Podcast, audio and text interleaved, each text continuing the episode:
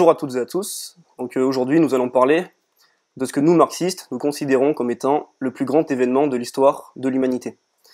La révolution russe de 1917 a débouché sur la prise du pouvoir par la classe ouvrière en Russie, sur la création d'un État ouvrier, le régime le plus démocratique que l'histoire ait connu, même si c'était pour une courte période, avant sa dégénérescence stalinienne, sur des avancées sociales considérables pour les pauvres, pour les femmes, pour les minorités, en l'espace de huit mois, la Russie est passée d'un régime tsariste autocratique, totalitaire, dirigé par la dynastie des Romanov, à un État ouvrier, démocratique, dirigé par les bolcheviks. Pourtant, euh, les idéologues bourgeois, historiens, spécialistes bourgeois, prétendent que la révolution d'octobre 1917 était un coup d'État. Que Lénine, tout seul, avec une petite poignée d'hommes, aurait pris le pouvoir contre la volonté éclairée des 150 millions de personnes qui peuplaient la Russie à cette époque. C'est faux, et en plus ça ne tient pas debout. C'est sûr que sans Lénine et son Trotsky, il n'y aurait certainement pas eu de révolution d'octobre. Mais pour que Lénine et Trotsky puissent jouer un rôle décisif dans cette révolution, il fallait d'abord qu'un ensemble de circonstances données aient été préparées par l'histoire elle-même. Par exemple, il a fallu que les travailleurs et les paysans de Russie vivent des événements titanesques qui les arrachent à la léthargie de l'habitude, euh, des coutumes, des traditions, et qui les poussent sur la voie de la lutte. Il a fallu, par exemple, une révolution manquée, et réprimé en 1905, qui a servi de répétition générale à 1917. Il a fallu la guerre mondiale, la première guerre mondiale. Il a fallu que la classe ouvrière et les paysans russes passent par l'école du réformisme au pouvoir à partir de février 1917, et qu'ils en tirent les conclusions nécessaires sur la base de leur propre expérience. Ça, on en reparlera. Et tout ça, en fait, ça a créé un rapport de force entre les classes favorables au transfert du pouvoir à la classe ouvrière. Alors cependant, des conditions objectives tout aussi favorables pour la prise du pouvoir par la classe ouvrière ont existé avant et après la révolution russe, à de nombreuses reprises d'ailleurs, sans pour autant mener à la transformation révolutionnaire de la société. On l'a vu la semaine dernière, en mai 68 en France par exemple. Alors qu'est-ce qu'il y a eu de plus en 1917 pour que cette révolution débouche sur une victoire? Un parti révolutionnaire. On va l'expliquer. Au cours de l'année 1917, les événements évoluent à une vitesse fulgurante. Je vais présenter la chronologie des événements avec les euh, périodes clés, tout en présentant les leçons théoriques qu'il y a à tirer de chaque période. À la veille de la Révolution, la Russie était un pays traversé par de profondes contradictions. Une large partie de la Russie était dominée encore par des structures féodales, des rapports de production pré-capitalistes, alors que le capitalisme, lui, en Europe, était très développé. C'était donc un pays très arriéré économiquement. Et au milieu de cette arriération, il existait des îlots de capitalisme avancé. C'est-à-dire que l'impérialisme des grandes puissances occidentales, France, Grande-Bretagne, avait importé en Russie la technique et la technologie les plus modernes, ce qui a fortement développé euh, le capitalisme dans euh, ces endroits-là.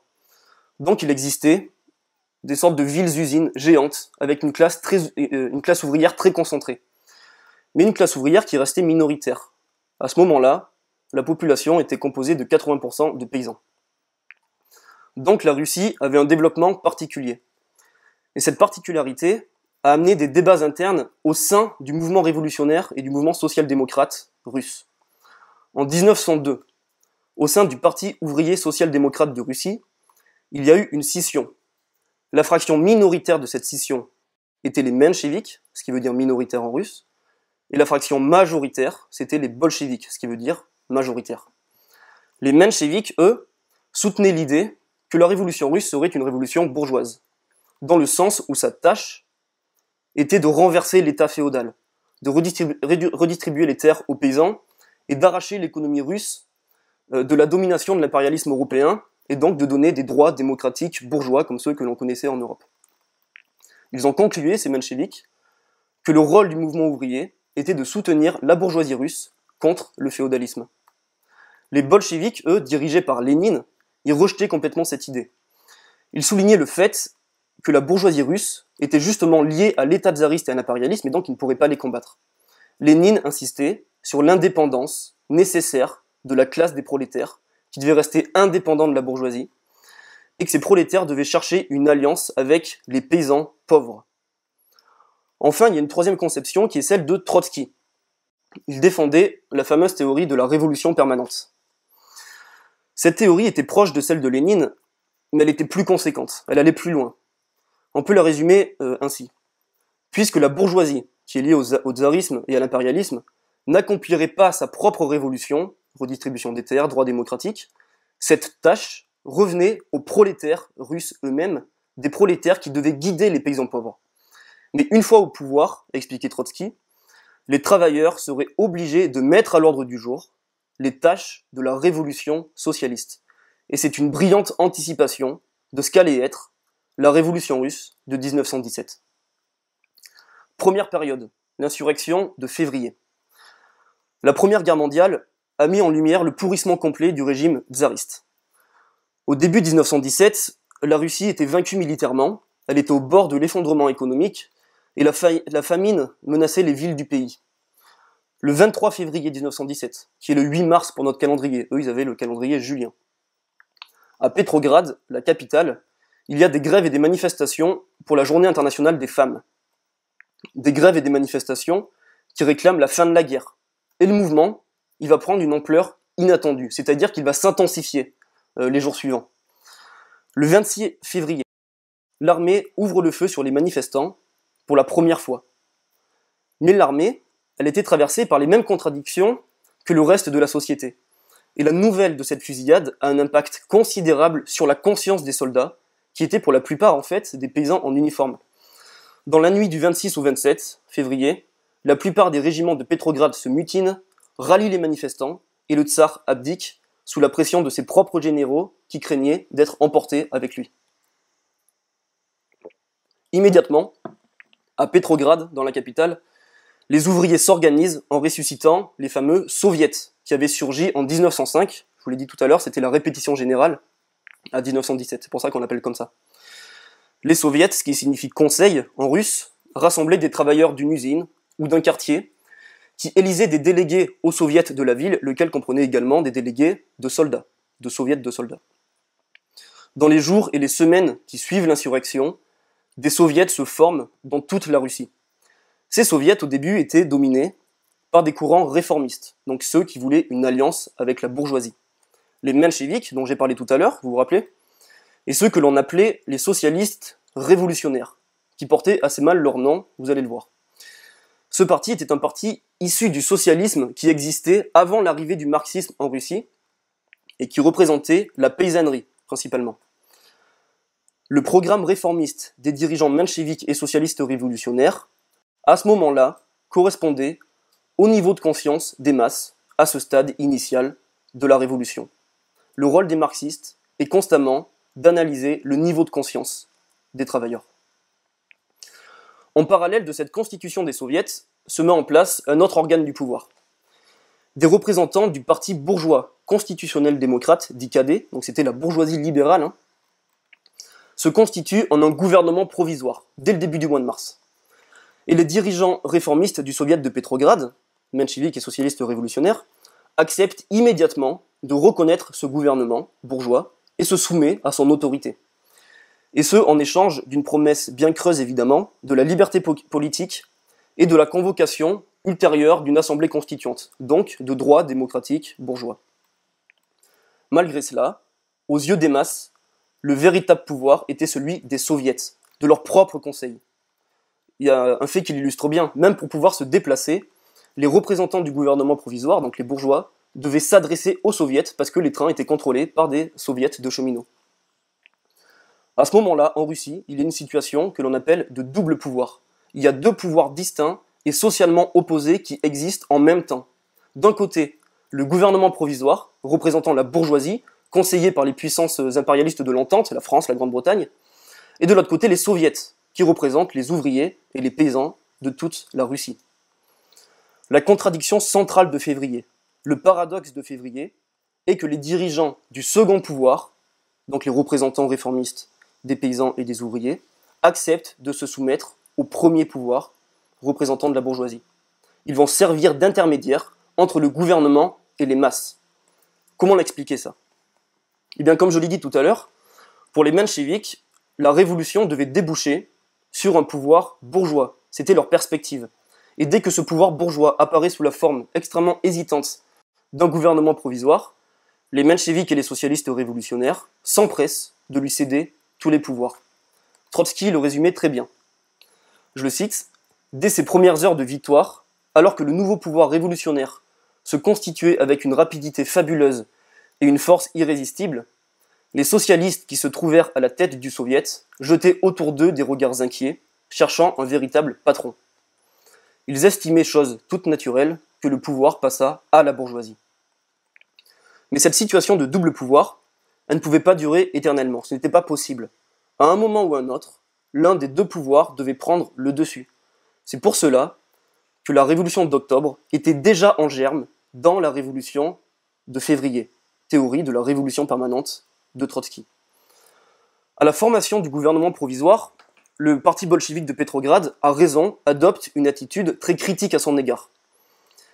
Mais le 15 mars, deux dirigeants du parti, Kamenev et un certain Staline, rentrent de déportation et prennent la direction du comité bolchevique de Petrograd et de son journal.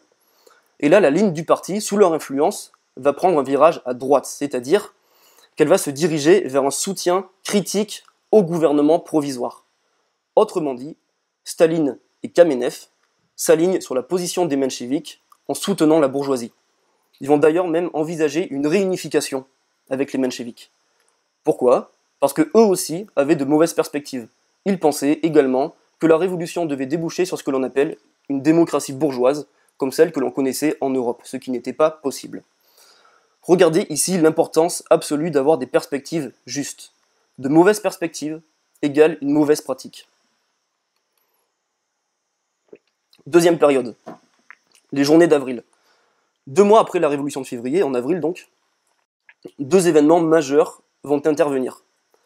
Le premier, c'est le retour de Lénine, qui rentre d'exil, et c'est là que prend tout son sens le rôle de l'individu dans l'histoire. Lénine va s'opposer publiquement à la position de la majorité de la direction bolchevique et va réorienter le parti sur de bonnes bases. Il résume ses positions dans les célèbres thèses d'avril.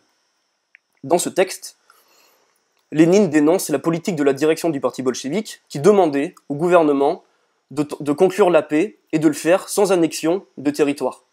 Ce gouvernement, disait Lénine, puisqu'il représente les intérêts des impérialistes, ne conclurait qu'une paix de rapace, c'est-à-dire qu'il continuerait la guerre jusqu'à obtention de ce qu'il veut.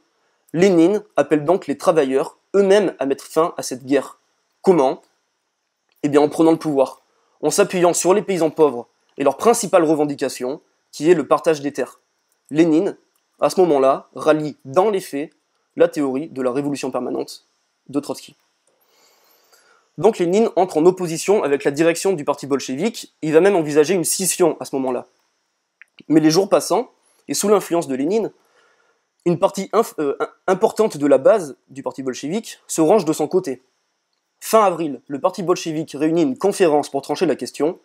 Lénine remporte la majorité des délégués, 71 contre 38 délégués.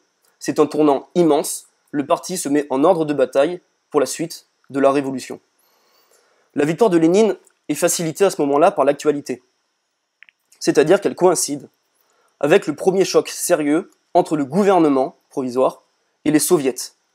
Milyukov, qui était le ministre des Affaires étrangères depuis février, publie une note qui affirme que la révolution de février n'a rien changé aux objectifs impérialistes de la Russie. Lénine avait raison, c'était des rapaces. Les dirigeants réformistes des soviets, eux, ils ne s'opposent pas réellement à ça. Mais les masses, si, elles réagissent directement. Le 22 avril 1917, d'immenses manifestations ont lieu contre la politique impérialiste de Miloukov. Sous la pression, les mencheviks et les socialistes révolutionnaires sont obligés de désavouer Miloukov. Celui-ci essaie d'envoyer les soldats. En vain, les soldats n'obéissent qu'aux soviets. Si bien que le gouvernement est contraint de demander aux soviets de lui, confirmer son soutien ce qu'ils vont faire. Mais ne pouvant pas faire comme si euh, rien n'était, ils poussèrent quand même Milyukov à la démission. Pendant ce moment-là, Lénine, lui, il avance un tout autre mot d'ordre. Il avance le mot d'ordre de tout le pouvoir aux soviets. Soit dit en passant, même si la direction de ces soviets était réformiste, il leur disait allez-y, prenez le pouvoir. Lénine interpellait la direction réformiste des soviets pour qu'ils prennent le pouvoir. Il le faisait tout de même sans soutenir le réformisme. Il est critiqué quand même. Et les réformistes ne veulent pas prendre le pouvoir. il continue de soutenir le gouvernement. Lénine, avec ce mot d'ordre, démasque les réformistes aux yeux des masses. Le gouvernement provisoire est si affaibli qu'il demande même aux mencheviks et aux socialistes révolutionnaires d'entrer au gouvernement, pour faire une caution de gauche en fait, pour calmer les masses. Le 5 mai, six ministres socialistes révolutionnaires et mencheviks entrent au gouvernement. Et là, c'est le premier gouvernement de coalition. Alors aux yeux des masses, c'était déjà un pas dans la bonne direction parce que un ministre socialiste en plus au gouvernement, c'était un bourgeois en moins. Mais c'était quand même l'incarnation de toute l'impasse du double pouvoir, ce gouvernement. Les dirigeants réformistes vont appliquer une politique bourgeoise. Ils vont s'exposer à la fureur des ouvriers, à la fureur des paysans, à la fureur des soldats et aux critiques des bolcheviks. Et vous allez le voir, c'est comme cela que les bolcheviks vont gagner le soutien des ouvriers, des paysans et des soldats. Troisième période, les journées de juin et de juillet. Le 3 juin 1917 s'ouvre à Pétrograd le premier congrès des soviets de toute la Russie, largement dominé par les réformistes. Il y avait 105 euh, délégués bolcheviques sur 820 délégués en tout. Et ça s'explique encore une fois. La province avait rejoint la révolution qu'après l'insurrection de février. Elle gardait encore ses illusions euh, démocratiques bourgeoises. En ville, euh, la conscience, elle évoluait rapidement. Il y avait donc un un, décalage du niveau de conscience entre la ville, en tout cas entre Pétrograd et la province. Il y a un fait qui l'illustre bien, le jour même où le Congrès des soviets approuve la participation des réformistes au gouvernement de coalition avec la bourgeoisie, une conférence de tous les soviets industriels de Pétrograd rallie le mot d'ordre de Lénine, tout le pouvoir aux soviets. Le 10 juin, les bolcheviks appellent une manifestation pour la rupture de la coalition, au mot d'ordre de abat les dix ministres capitalistes. Cette manifestation est présentée par l'exécutif réformiste des soviets hein, comme étant une tentative de putsch, et elle est interdite. Les bolcheviks, à ce moment-là, avec le sens de la mesure et des responsabilités, vont renoncer pour éviter un affrontement prématuré. Mais la démonstration est faite dans les faits que les dirigeants réformistes des soviets craignent les masses de Pétrograd. Et ça, ça fait mauvaise impression pour les réformistes. Pour pallier à cela, les soviets vont convoquer une manifestation sous des mots d'ordre démocratiques. Ce jour-là, les masses envahissent les rues et scandent quand même, devinez quoi, à bas les dix ministres capitalistes. À ce moment-là, les bolcheviks avaient conquis les travailleurs et les soldats de la capitale. Pendant ce temps-là, la Première Guerre mondiale faisait rage, et elle restait la principale préoccupation des impérialistes la Russie devait payer des dettes, et elle devait le faire avec le sang des ouvriers et des paysans en uniforme. Kerensky, qui était ministre euh, de la guerre depuis avril, qui était un socialiste révolutionnaire, hein, un réformiste, pour rassurer les créanciers, va lui-même organiser l'offensive en faisant le tour des fronts à coups de, de grands discours. Mais il faut savoir que l'armée, elle était déchirée entre des généraux tsaristes hostiles à la révolution de février et des paysans et des ouvriers qui eux voulaient la fin de la guerre. Le 18 juin 1917, l'offensive est lancée. C'est une débâcle. Une contre-offensive allemande balaye les troupes russes, ce qui devait montrer la puissance de l'armée russe en dévoile en fait sa décomposition. Cette déroute, elle n'est pas connue tout de suite à Pétrograd. Elle est connue deux semaines après, début juillet. Alors que la majorité de la population pensait que la révolution de février signait la fin de la guerre, elle se rend compte que les réformistes continuent la même politique sanglante, que c'est une guerre faite pour les du profit fait sur le sang et sur la misère des masses. Et la colère contre cette offensive est l'étincelle qui manquait. Les usines et les casernes les plus avancées envisagent maintenant de renverser le gouvernement provisoire. Mais il y avait un danger. Comme j'ai expliqué tout à l'heure, il y avait un décalage du niveau de conscience. Pétrograd était très en avance sur le reste du pays et la situation risquait de déboucher sur une insurrection limitée à Pétrograd. Une insurrection qui serait alors écrasée en même temps que la direction du mouvement révolutionnaire. Et les bolcheviks, eux, ils comprennent le danger. Ils tentent d'empêcher les manifestations et expliquent aux masses qu'il faut laisser le temps à la province de rattraper la capitale. Mais le courant, il est beaucoup trop fort. Et les bolcheviks, ils vont pas se défiler. Ils vont prendre la tête du mouvement pour pouvoir l'encadrer et pour accompagner l'avant-garde dans sa propre lutte également. Et la tactique, elle réussit. Les manifestations armées hein, des 3 et 4 juillet se limitent à d'immenses démonstrations de force. Des dizaines de milliers d'ouvriers et de soldats armés, avec les bolcheviks à leur tête, défilent dans les rues de Petrograd. Et ça, ça faisait pas rire les réformistes. Ils étaient complètement effrayés.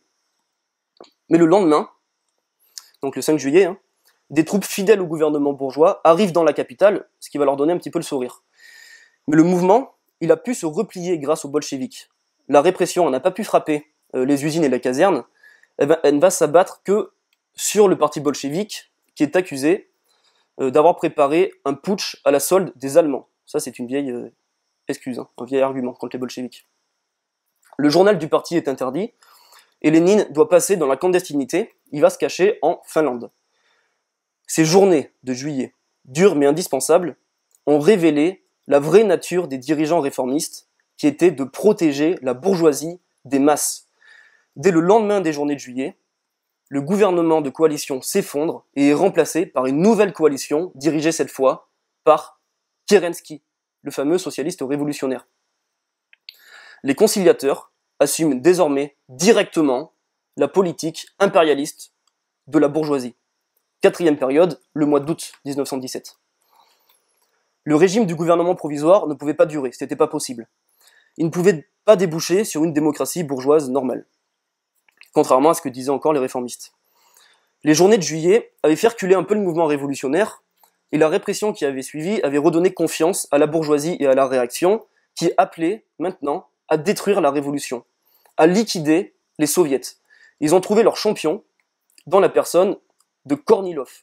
C'était le pire des réactionnaires tsaristes qui existaient à cette période. Il s'est notamment fait remarquer pour avoir rétabli la peine de mort sur son propre front. Et Kornilov a été nommé, après euh, la répression des journées de juillet, comme le général en chef des armées. Kerensky, donc le chef du gouvernement socialiste révolutionnaire, eh bien, va préparer un complot avec Kornilov. On voit leur vraie nature. Hein. Kerensky, lui, voulait assurer son pouvoir en laissant l'armée écraser les soviets et couper les ponts avec la révolution de février. Mais en fait, ce complot, c'était un jeu de dupes. Kornilov, lui, voulait liquider les soviets, mais liquider également le gouvernement provisoire pour se hisser lui-même au pouvoir. Fin août, Kornilov tente de jeter ses troupes sur Petrograd, sur les soviets et sur le gouvernement provisoire. Le gouvernement, lui, est complètement paralysé par cette trahison. Il tergiverse, il sait pas quoi faire. Mais les bolcheviks, eux, se placent en première ligne pour défendre Petrograd et ils vont armer les travailleurs pour cela. Ils défendent Petrograd sans pour autant soutenir le gouvernement de Kerensky.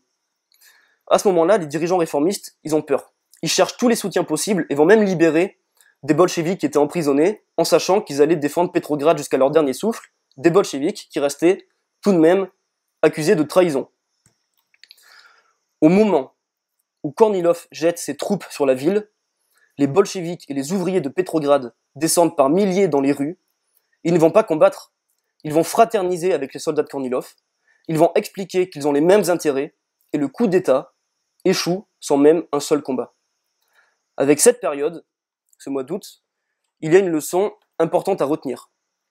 Pour qu'un parti mène une révolution à la victoire, il ne, suffit, pas de proposer un programme et scander la nécessité de la révolution en attendant que la classe ouvrière vienne à lui. Il faut savoir adapter une orientation tactique juste, flexible, adaptée aux circonstances et aux événements. Les bolcheviks, à ce moment-là, auraient pu dire Kerensky et Kornilov sont nos ennemis, on ne prend pas part dans le combat une attitude qui sera tragiquement adoptée par certains groupes communistes euh, dans l'histoire. Cette tactique qu'ont adoptée les bolcheviks s'appelle la tactique du front unique. Les bolcheviks ont fait front avec les réformistes contre Kornilov sans pour autant soutenir le réformisme. C'est assez logique. C'est ce qui a permis au parti bolchevique de montrer qu'il était le défenseur le plus conséquent de la révolution et ainsi gagner les masses de toute la Russie. Le parti de Lénine, à ce moment-là, se met en ordre de bataille pour accomplir sa prochaine tâche, qui est la conquête du pouvoir. Cinquième période, en route vers l'insurrection d'octobre. Le parti bolchevique devient majoritaire dans tous les soviets des grands centres industriels de la Russie. Il le devient également de manière croissante dans les campagnes.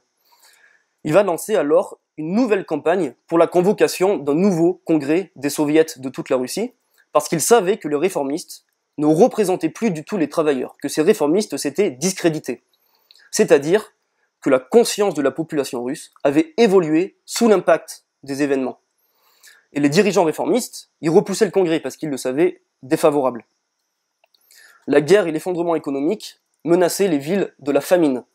La révolution commençait à enflammer les campagnes. Pour Lénine, qui était caché en, Finlande, la conquête du pouvoir est une nécessité. Il faut la mettre à l'ordre du jour.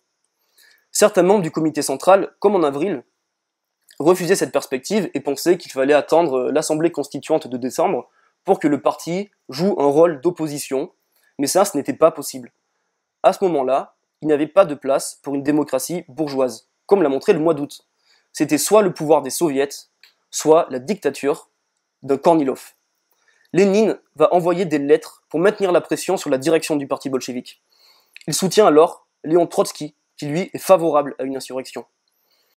Le 10 octobre, le comité central approuve à une large majorité la nécessité de la prise du pouvoir. Au moment même, Kerensky, chef du gouvernement, veut désarmer la révolution. Pour ça, il se sert du prétexte de l'avancée allemande sur la Baltique pour y envoyer la garnison de Pétrograd qui euh, savait proche des bolcheviks. C'était 150 000 hommes, hein, la garnison de Pétrograd. Pour la population et la garnison, c'est inacceptable.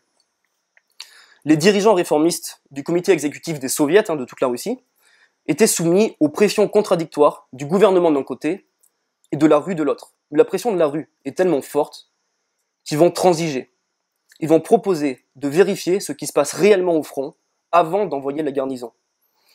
Et les réformistes vont proposer de créer un organe chargé de contrôler la garnison de Pétrograd au nom des soviets. Les bolcheviks, qui sont majoritaires aux soviets de Pétrograd, acceptent, sans hésitation, parce que cela revient dans les faits à retirer au gouvernement provisoire le commandement des troupes de la ville. Et cette structure, le comité militaire révolutionnaire, va jouer un rôle central durant l'insurrection. Le soviet de Pétrograd est présidé par Léon Trotsky à ce moment-là. Il présidera également de fait le comité militaire révolutionnaire. En plus de ces 150 000 hommes de la garnison de Pétrograd, il y avait la garde rouge. La garde rouge était composée d'ouvriers, de communistes, et Trotsky, qui dirige donc le comité militaire révolutionnaire, s'empresse de lui fournir des armes.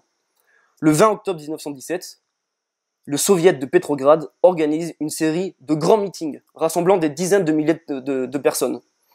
Toute la journée, des masses de travailleurs votent pour le renversement du gouvernement provisoire et pour le transfert du pouvoir au congrès des soviets qui allait s'ouvrir sous peu. Des dizaines de milliers de travailleurs votent l'insurrection dans les rues de Pétrograd elle-même et ça, la bourgeoisie se garde bien d'en parler. Le 23 octobre 1917, Kerensky ordonne la fermeture de la presse du parti bolchevique. Et là, c'est le prétexte dont vont se servir les bolcheviks pour lancer l'insurrection. Le comité militaire révolutionnaire réagit. Il fait protéger, l'imprimerie bolchevique par des soldats révolutionnaires et il va envoyer des soldats et des gardes rouges occuper les points stratégiques, les points névralgiques de la capitale. Dans la journée du 24, les bolcheviks prennent le contrôle de toute la ville, tandis que Kerensky, lui, s'enfuit déguisé en diplomate américain. Seul le palais d'hiver est occupé par les ministres du gouvernement provisoire, et il reste protégé par quelques troupes. Cette insurrection est pacifique.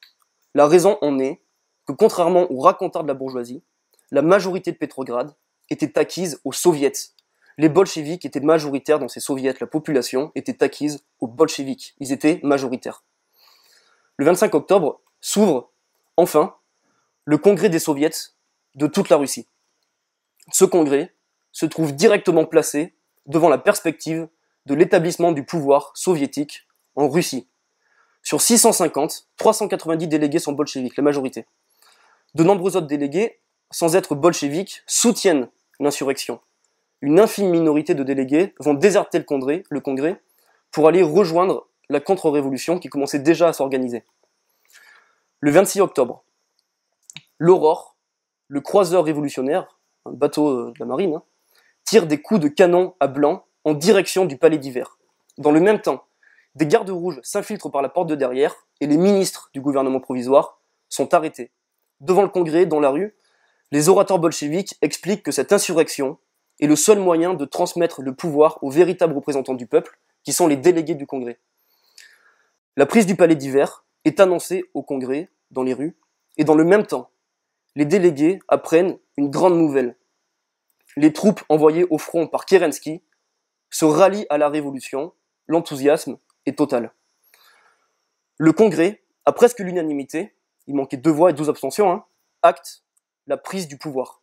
Ce jour-là, la classe ouvrière russe et les paysans russes prennent le pouvoir en y portant les bolcheviks. Le 28 octobre, le Congrès parle des tâches urgentes à accomplir. La redistribution des terres, la fin de la guerre, l'édification du pouvoir socialiste. Lénine prend la parole pour souligner l'importance historique mondiale de la révolution qui venait de s'accomplir.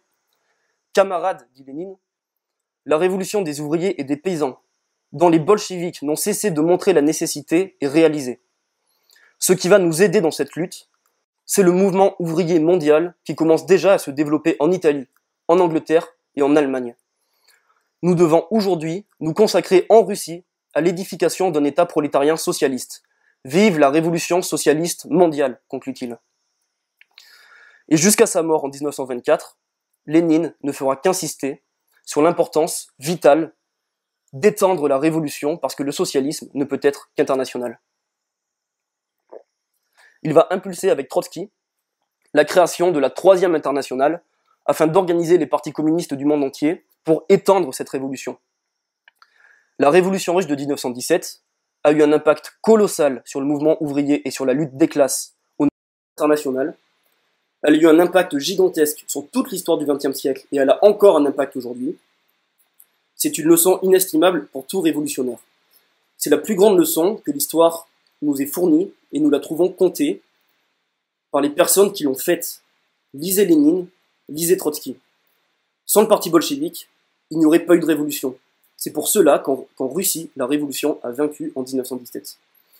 Lénine, dans un de ses livres, qui s'appelle La maladie infantile du communisme, résume ce qui a permis de forger ce parti et d'en étayer, d'en cimenter la discipline. Premièrement, la conscience de l'avant-garde prolétarienne et son dévouement à la révolution. Deuxièmement, son aptitude à se lier, à se rapprocher, à se fondre jusqu'à un certain point avec la masse la plus large des travailleurs. Et troisièmement, la justesse de la direction politique réalisée par cette avant-garde, la justesse de sa stratégie et de sa tactique politique, à condition que les plus grandes masses se convainquent de cette justesse par leur propre expérience. Ce sont toutes les leçons de la révolution russe de 1917. La dernière leçon, ultérieure, cette fois-ci par l'échec, c'est la faillite des révolutions dans les autres pays, ce qui a isolé la révolution russe, permis à une caste bureaucratique d'usurper le pouvoir en URSS, produit le stalinisme et conditionné, bien plus tard, le retour du capitalisme. Pourquoi ces révolutions ont échoué? Parce qu'il n'y avait pas de parti bolchevique dans ces pays. La troisième internationale était composée de partis immatures et inexpérimentés. D'où l'importance absolue de bâtir une internationale révolutionnaire, patiemment, résolument, avant que les grands événements révolutionnaires n'interviennent, ils interviendront beaucoup plus tôt que beaucoup ne le pensent. On en a déjà les prémices, il suffit de regarder l'année 2019 dans le monde entier. C'est ce que nous faisons à la tendance marxiste internationale, avec toutes les leçons des bolcheviks et de la révolution russe de 1917. Rejoignez-nous dans ce combat. La construction de cette internationale est la seule manière de faire comme l'ont fait les bolcheviks en Russie en 1917, mais cette fois à l'échelle internationale, c'est-à-dire mettre en place des mesures qui sont urgentes aujourd'hui pour les pauvres, pour les femmes, pour les minorités sexuelles, culturelles, religieuses, nationales, pour tous les opprimés de ce monde, pour libérer la classe ouvrière et à travers elle l'humanité tout entière. Merci.